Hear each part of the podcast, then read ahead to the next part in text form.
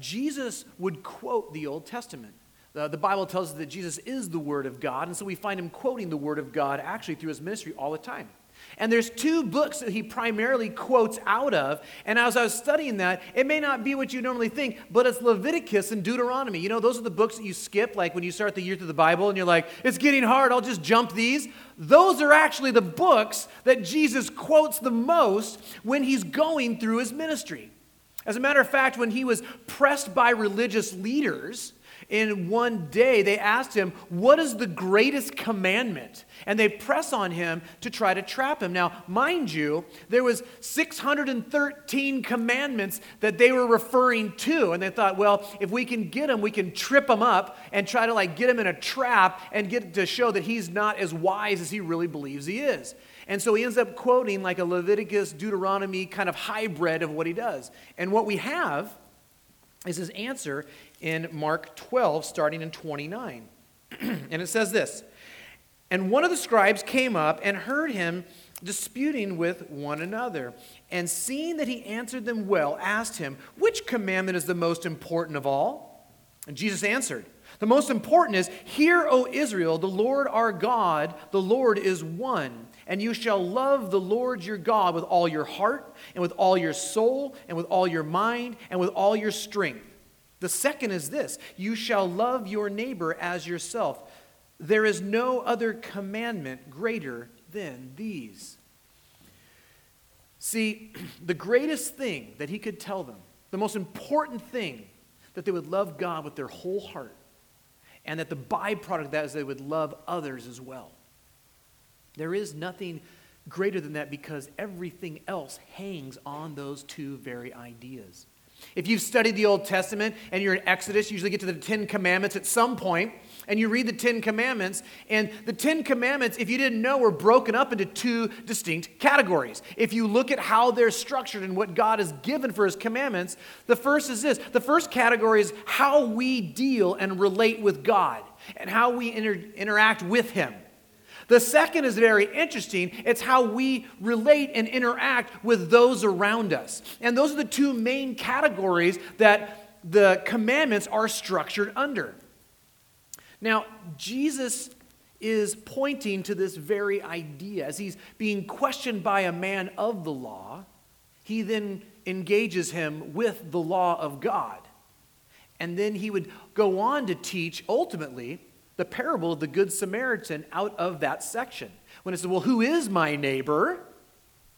He then answered through that. I'm not going to go into that. We did a whole sermon series in parables. If you want to go on our website, if you want to go to one of our podcasts, go to the parable section. We have a whole thing on the Good Samaritan. It might be really good for you to go ahead and take a look at. Now, I share this as an introduction, which is different than normal. Normally, it's like some funny story about how I failed in life in some way and then I didn't relate that. But I figured the best way to start would be with the words of Christ and how he engages this very idea. He's really setting the tone and the stage of what James wants to communicate as a foundation to what Christian living really looks like. So, with that being said, I would love for you to turn to James chapter 2 with me if you have your Bibles. Uh, you can follow along on the screen if you'd like. If you don't have one and you're new, we have Bibles underneath the seats, and you can take that as a free gift. We'd love for you to have that and use that. Starting in verse 1. My brothers, show no partiality as you hold the faith in our Lord Jesus Christ, the Lord of glory. For if a man wearing a gold ring and fine clothes comes into your assembly, and a poor man in shabby clothing also comes in, and if you would pay attention to the one who wears the fine clothes and say, You sit here in a good place, while you say to the poor man, You stand over there, or sit down at my feet, have you not then made distinctions among yourselves and become judges with evil thoughts? Listen, my beloved brothers. Has not God chosen those who are poor in the world to be rich in faith and heirs of the kingdom, which he has promised to those who love him? But you have dishonored the poor man. Are not the rich the ones who oppress you and the ones who drag you into courts? Are they not the ones who blaspheme the honorable name by which you were called? If you really fulfill the royal law according to the scriptures, you shall love your neighbor as yourself, you are doing well. But if you show partiality, you are committing sin and are convicted by the law as transgressors. For whoever keeps the whole law but fails in one point has become accountable for all of it. For he who said, Do not commit adultery, also said, Do not commit murder. If you do not commit adultery, but you do murder, you've become a transgressor of the law. So speak and act as those who are to be judged under the law of liberty. For judgment is without mercy to one who has shown no mercy. Mercy triumphs over judgment. Let's go ahead and pray and get into this passage. Jesus, thank you so much for the book of James. Thank you for how it presses against us. Thank you that it is a mirror that reveals your greatness and it shows our fractured areas of our lives where we need to submit and surrender to you more. Lord, I ask that as we preach this morning, that Holy Spirit, you would move amongst your people as we talk about things that may be convicting, that we wouldn't look at that as frustration, but we would look at that as your hand and grace and mercy and love in our lives. I ask that we would be men and women that repent when we are shown the truth of your wisdom and your knowledge. Holy Spirit, is anything that I have written down that's not from you? I do ask that you would take it from my notes, that you would take it from my mind, that it would be what you want to communicate this morning to your people. I love you. Pray this in your glorious and amazing name. Amen. Now, there was a problem with the men and the women in the church that were dispersed and spread out all over that area. And it revolved around this idea of showing partiality or favoritism to certain people that would come into their meetings. We would call that just church today. So, where they would meet, didn't matter where it was, they would come together and they would teach and they would learn and they would sing and they would pray for each other, kind of like what we do here. So he comes out of the gate and he just says, Hey, if you are worshiping Jesus as your Lord and Savior, as the Messiah, as the Christ, this cannot be a part of your life in any way, shape, or form. It can't exist. And he starts with this picture that it, we might think, oh, he's just kind of making a hypothetical situation in this moment. Well, the reality is, he's not really making a hypothetical. Chances are he's actually describing things that have taken place in the church, and he's kind of like, hey, I'm going to like really like flesh this out because this is exactly what you're doing, and you're all probably going to recognize it as being the problem that exists. So it's not some, oh, this is what I think it is. No, this is what it is. Let's knock it off. And so we're going to start with the idea of the worth of a person. So let me paint the picture in a way that maybe we would understand. As you came in, you were probably greeted by some of our fantastic greeters. We have wonderful greeters. Marie does a great job of organizing all of that. We're thankful for her and her team.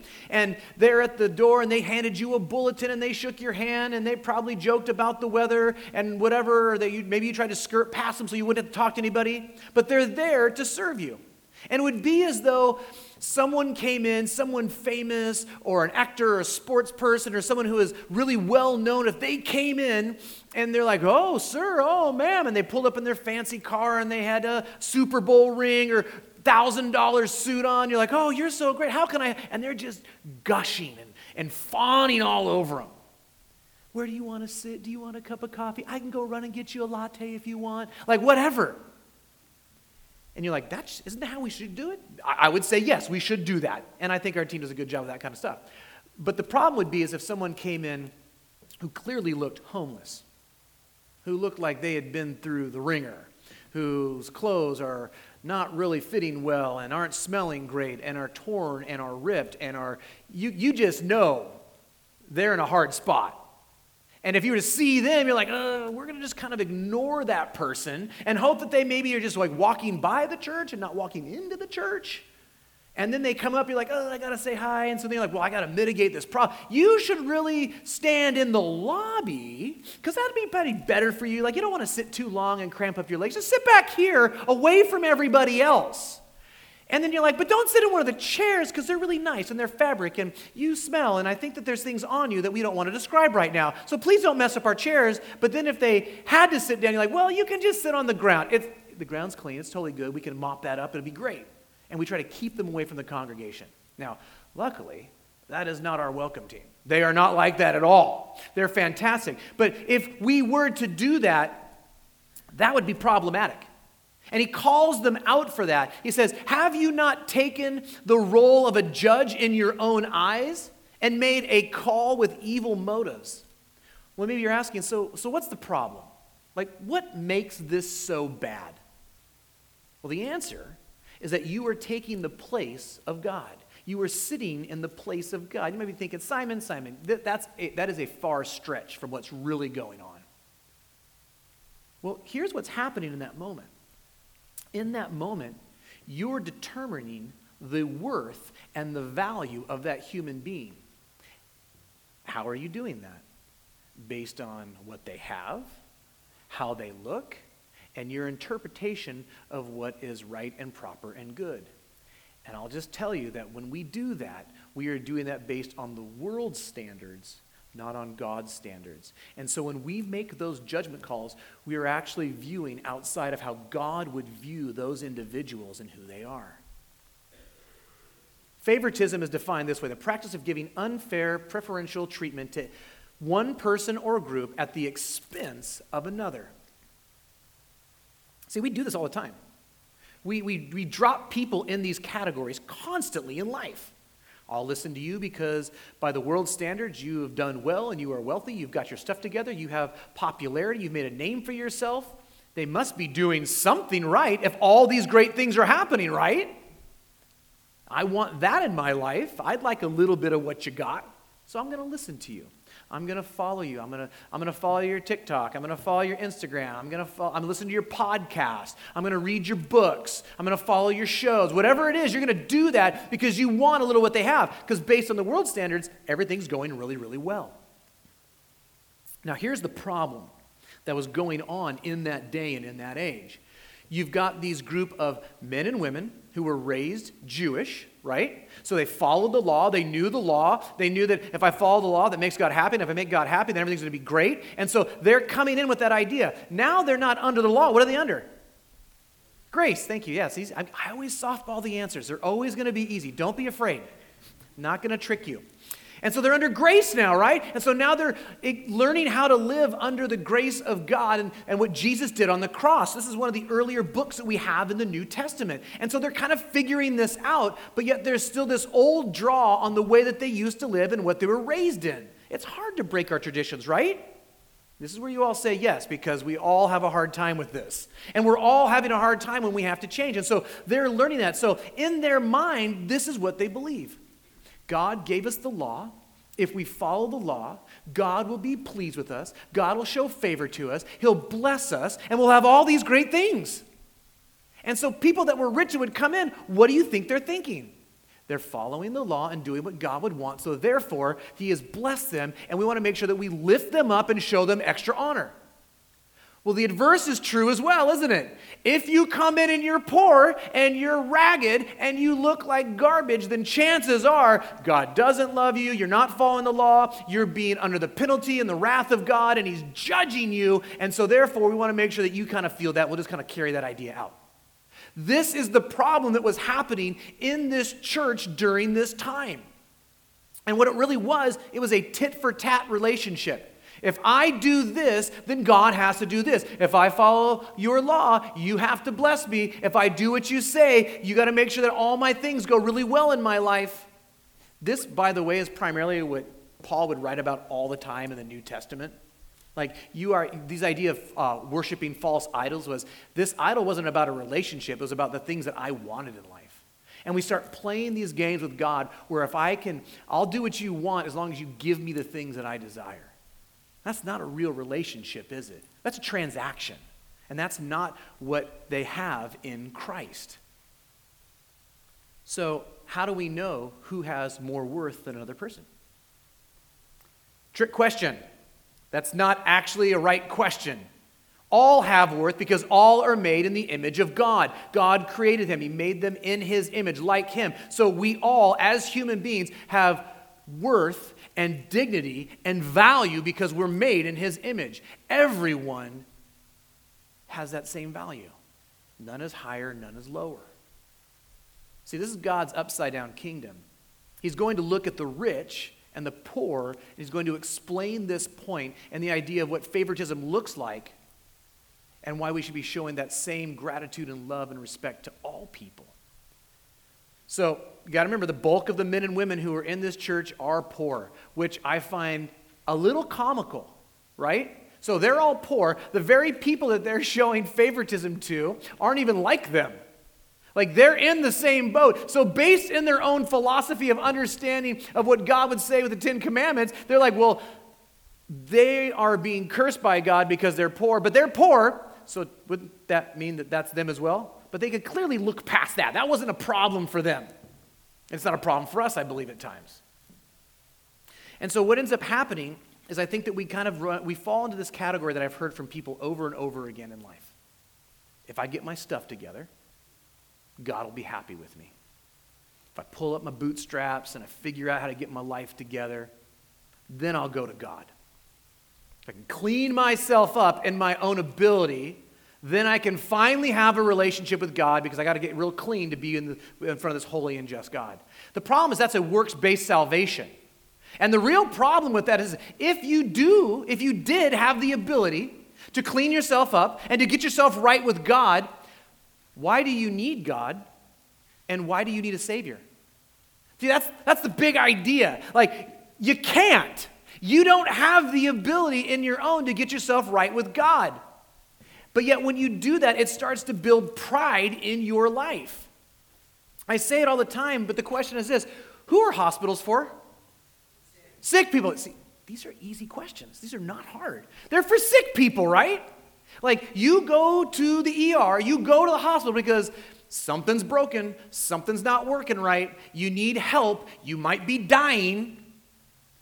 It would be insanity if I ran into an ER and I'm like, Doctor, doctor, I'm super healthy. I'm so fit. I, everything is going great. Help me. You'd be like, I'm going to help you. I'm going to put you in a padded room, sir. Like, you, there's a problem, but it's not physical. Like, that's the big idea. We wouldn't do that. We look at that as being crazy, but that's exactly what we do with God when we say, I'm going to clean myself up and get my junk together so I can be with God. Jesus even said, I did not come for who? Healthy. He I came for the sick. That's what he said. He says that. See, this idea is that we need to realize that we need help, that we are in need. We talked about it last week in the previous section. We need to humbly admit that we are in need and that we are in need of Jesus Christ. We need a substitute to do the thing that we can't do on our own. We need the guy who lived the life that we can't live to live the life for us that we can't. That's what we need. We have to say to ourselves, I can't get my stuff together. I don't have the ability in my own power. As a matter of fact, the harder I try, the more mess I make. If you've had little kids or you've been around little kids, when they say, Can I help you clean? the answer is always no. You will always make it worse. You will always make a bigger mess. I smeared the mud around in the carpet and I think I got rid of it, Dad. You're like, Oh, now I have to put in a new carpet. That's what we do. By the way, in the salvation story and the salvation and the redemption of humanity, we get to bring one thing and one thing alone to the table. Do you know what that is? Sin. We bring the problem. That's the only thing that we bring. We bring zero solution. That's who we are. We need to come to God and say, God, I'm broken. I have fractures in my life. I'm not complete. I don't have the teleos that we're talking about and I need that fixed. At times, those in need understand the real need that they need because they've seen it so much, don't they?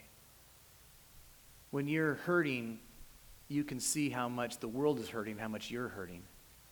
When you're in want, it's not hard, it's not a far jump to realize all the things that you actually need in life. And he's telling these people, like, you, you guys, out of anyone, should understand your great need for the Lord, your brokenness.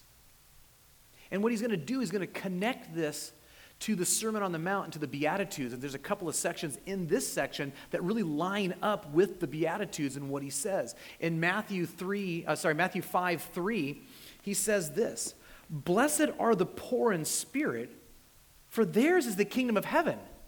See, this is what we're talking about. Until you can come to a place where you are poor in spirit and understand the true need in your life, you'll never understand why you need a Savior.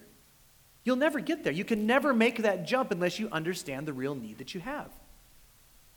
he says that God chose the poor to be rich in faith, that, that we would be heirs of the kingdom of God.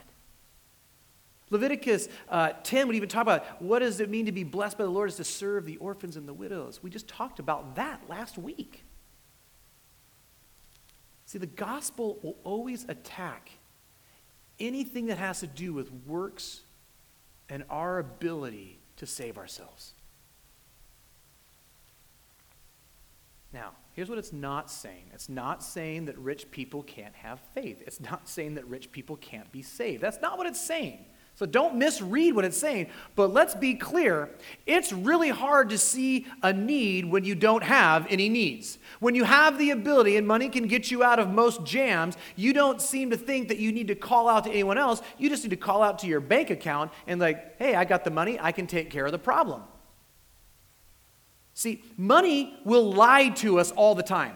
It can tell us that we can take care of ourselves. It'll tell us that we can support ourselves, that we have stability in our life, and that it's not going to be a problem. It gives us a false sense of security all the time. And if we feel secure, we have no need for God. And the thing that it will develop in your life is pride. Look at me. I I did the thing. I worked hard. I made the money. I made the right choices. I did it. I don't need anyone.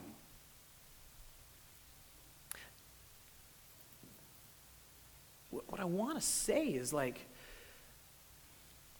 we think of money as being the solution out, and a lot of times we look at money as our, as our savior.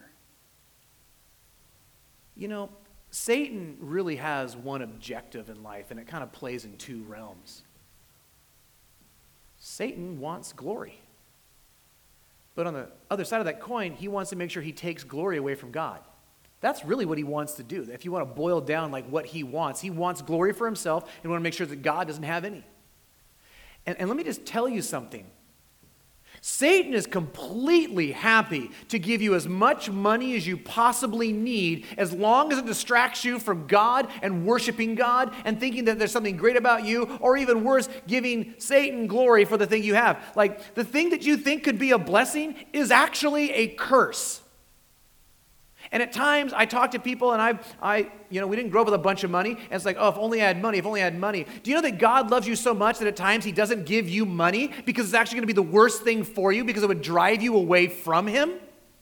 That He is using that ability to do that. So, like, well, why does He give money to other people? Because He actually knows that they'll be able to, to worship Him appropriately with it at times. See, He knows each and every one of our hearts. And because He's a personal God, he knows exactly what we need and how we need it. Now, what does that mean for someone who does have wealth? It means you got to hold your wealth loose. You got to hold it loose. Do not place your hope, your joy, your salvation in it because it will fail you. Remember when you read about all the people when the stock market crashed? Feels like it's doing it again, but that's another story. That they were jumping out of windows. Why? because they had put all their hope into money. And when that money was gone in an instant and their bank accounts all of a sudden went from lots of zeros to just one zero, they didn't know what to do and they gave up on life. I have met some amazing people with a lot of wealth, and I tend to find that those that love Jesus, they, have, they hold their money loose and they are generous and they show the generosity of God through how they live in that. See, then he points to the fact that the, the very ones that they're lifting up and showing favoritism to are the actually the ones that are causing most of their financial hardships. Like, by the way, these people that you're showing favoritism to are the ones that are oppressing you. They're the ones that are exploiting you. They're the ones that are dragging you to court in lawsuits to take more of the money that you barely even have. Oh, and by the way, these are the individuals that are mocking and cursing the name of Jesus, the one who saved you. Now, you're like, well, I don't get Well, let me, let me put it this way. Let's say you came over to my house. Like, hey, come on over to my house. Let's have dinner. Let's enjoy. Bring your family. And we're having food and we're laughing and we're having a great time and we're playing cheesy board games, whatever. And then all of a sudden you start to tell me how horrible my wife is. And then you start to mock my wife. Now, when you come to, we're going to have a conversation. That ain't going to work in my world. my wife is my wife, who I love more than anybody else, even my kids. I tell them all the time. I said, like, who do you love most? Uh, mommy. Well, then who? The dog. Well, what about us? I'm like, we'll get to you. I love my wife.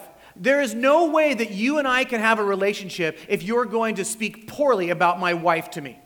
It, it's a no-go zone.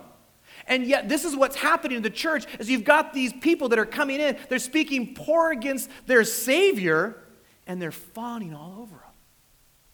See how ridiculous that sounds? God will speak over and over again about showing partiality. Romans 2:11, Acts 10:34, 1 Timothy 5:21, Galatians 3:28. Look them up. Bring them to your, your life groups this week. Talk about those. He talks about there is no partiality with God. My first question is do you see people the way that God sees them?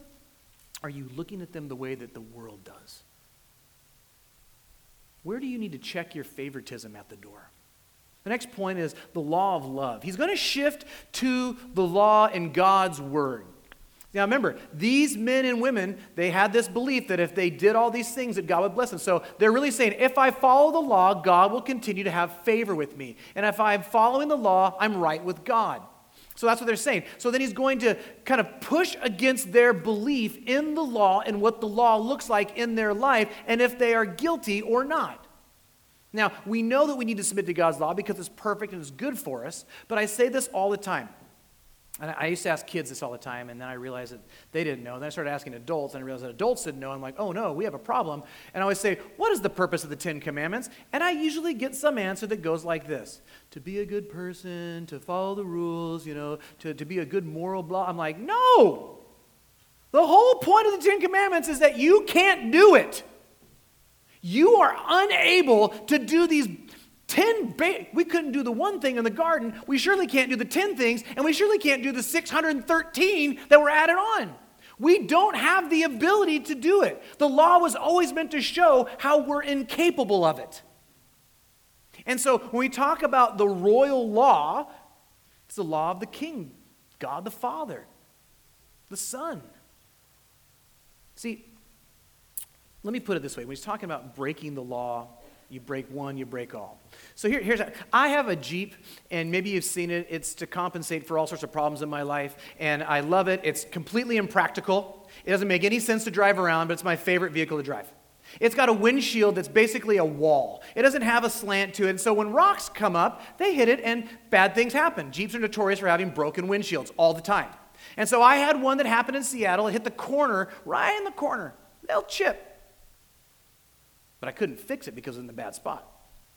And over the next year and a half, it decided to want to walk all the way across the windshield to my eyes. And I said, when it gets here, I'll replace it. And then I'm like, well, when it gets here, I'll replace it. When it gets in my line of vision, it's literally right in my eyes. It comes up, it's perfectly in line with my eyes. It's like, it's, it's like it knows. Now, if you were to say, well, Simon, here's the thing. If you look at the percentage of the window and the crack, the crack is probably only about 2% of your window. But there's 98% that's totally good. Would you say that that window is broken or not? It's broken. That's the point. The window is broken. Like, well, why don't you fix it? Well, A, I'm cheap and I'm lazy. And so I haven't done it for both of those reasons. But here's the real reason I've become accustomed to it. I have been around that crack for so long that I've just figured out how to get around it. When I drive into the sun and the sunset, I'm like, I can't see. It's like lightning in my eyes. I'm like, I'll just figure it out. This is a safe way to drive. And I've made room for it. And I've been okay with it. There is a fracture in my window that needs to be gone. I know that if it's gone, my life would be amazing.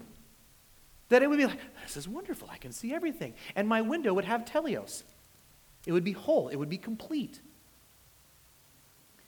But I'm doing exactly what these men and women were. They were sinning and they were just like, oh, I'm okay with it. it I'm, I'm whole. I'm complete.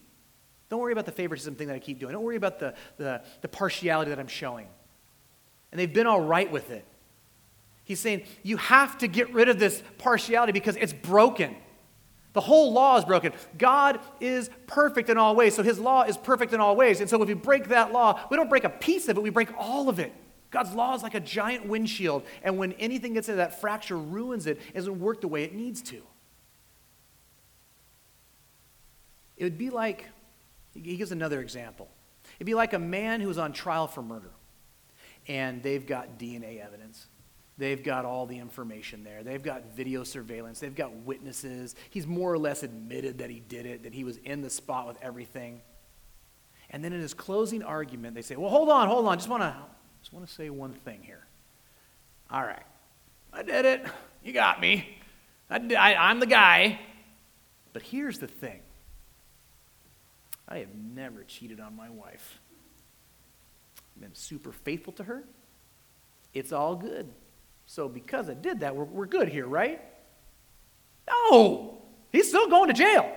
Like, just because you do some doesn't mean that that, that null and voids the other problem. It'd be silly for that to take place.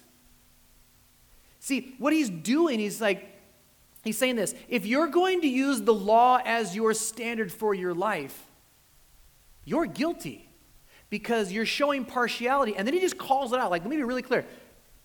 If you are showing favoritism, if you are showing partiality, it's like, it is sin.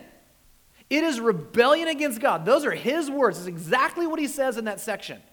And I would say this if there is favoritism in your life towards other people, if there is partiality you're showing, that is a sin. And God wants you to repent of it today. Because it will not create teleos in your life. It is fractured in your life.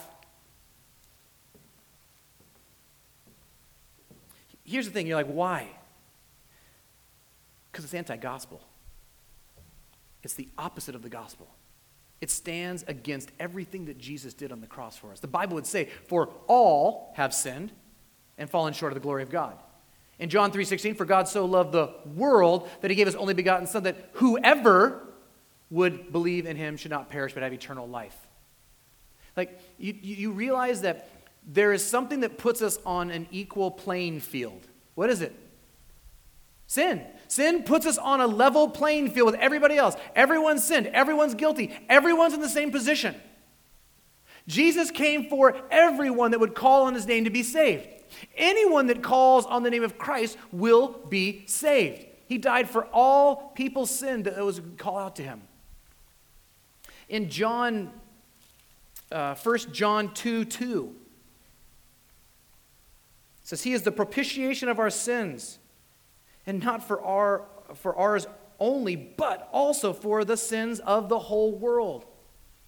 Rich, poor, no matter what color, what kind of status you have, how you grew up, what gender you are, it doesn't matter. He came and died for all of us. There is no partiality. We are all in need of our sins to be forgiven. And if you have put your hope in following the law and you're doing this, you're guilty, which means you're under the punishment of God's wrath. That's why he's making the case this way. My question is are you obeying parts of the law and disobeying others and thinking that God is totally okay with that in your life? See, we are unable in our own power to follow the law. We are sinners that need someone to save us. My next point is mercy is better than judgment. He's going to end with this idea. We talked about having freedom last week, um, living under the perfect law of God last week. And if you're confused on that statement, please go back and listen. I, I go into great detail to explain what that means. See, when we live in obedience to God, we can truly be who we were designed to be. Let the law of God show where you are fractured in your life. Let it wash over you and show you where the brokenness is where you're not whole, where you're not complete, where you're not trusting God, where you're not obeying God, where you're not listening to God. And realize that He loves you so much, He doesn't want you to have a fractured life. He doesn't want you to have a broken windshield. He wants you to be able to function the way you were meant to. He wants you to be able to see clearly. He wants you to look at the world the way that He does. And the gospel was, I'm going to send my best to save my people because they're all lost and in need of a Savior. They're broken and they're hurting, and we have that truth. And this church had the ability to reach out to those that were in deep, deep need.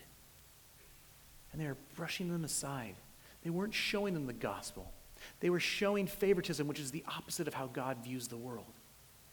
And they were losing the opportunity to get the gospel to move forward. Verse 13 is so good for us in this section. And I love how he kind of like lays it out.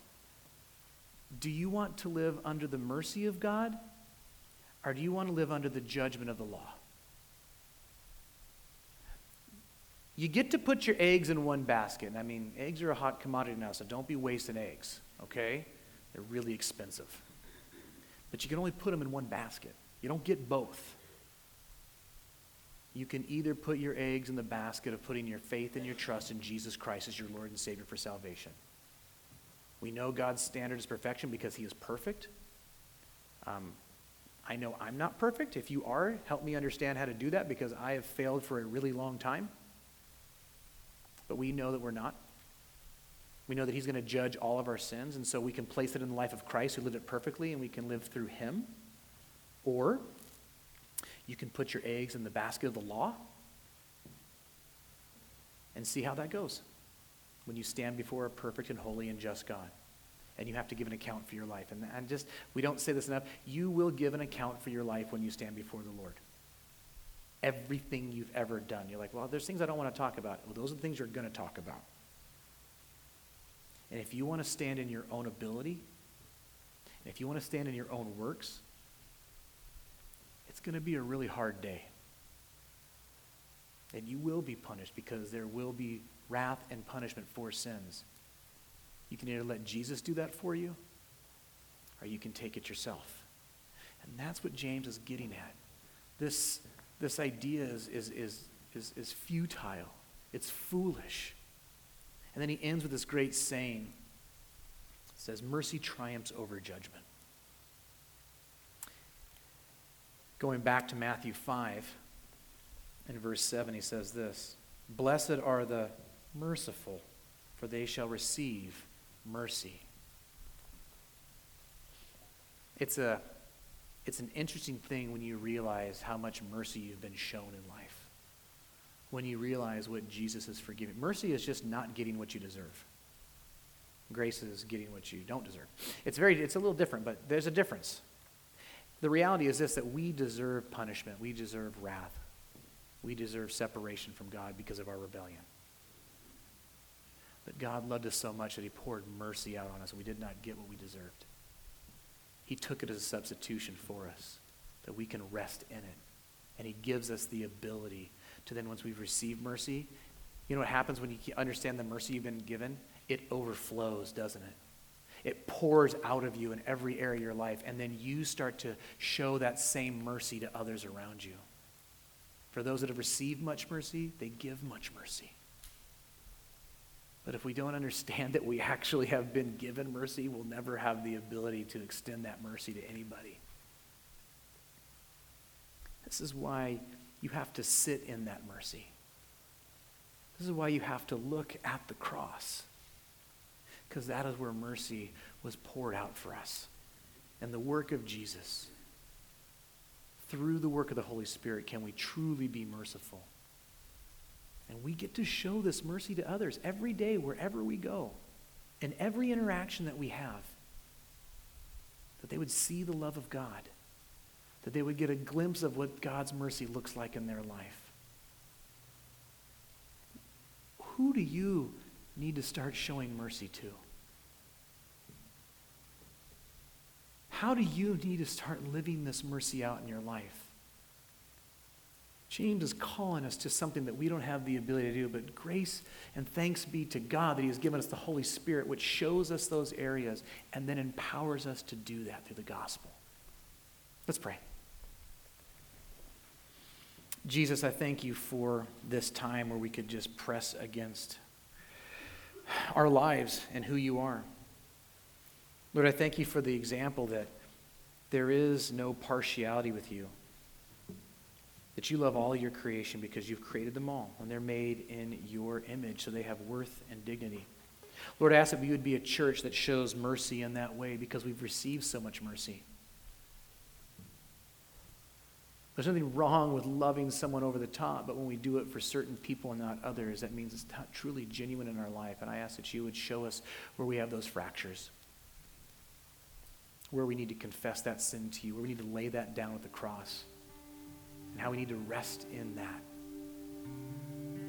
Lord, we're so grateful for you. Thank you for this morning. Thank you for this time. I ask you to continue to work on our hearts as we sing songs to you, as we as we feel convicted, that we would just confess that to you, and knowing that you are a holy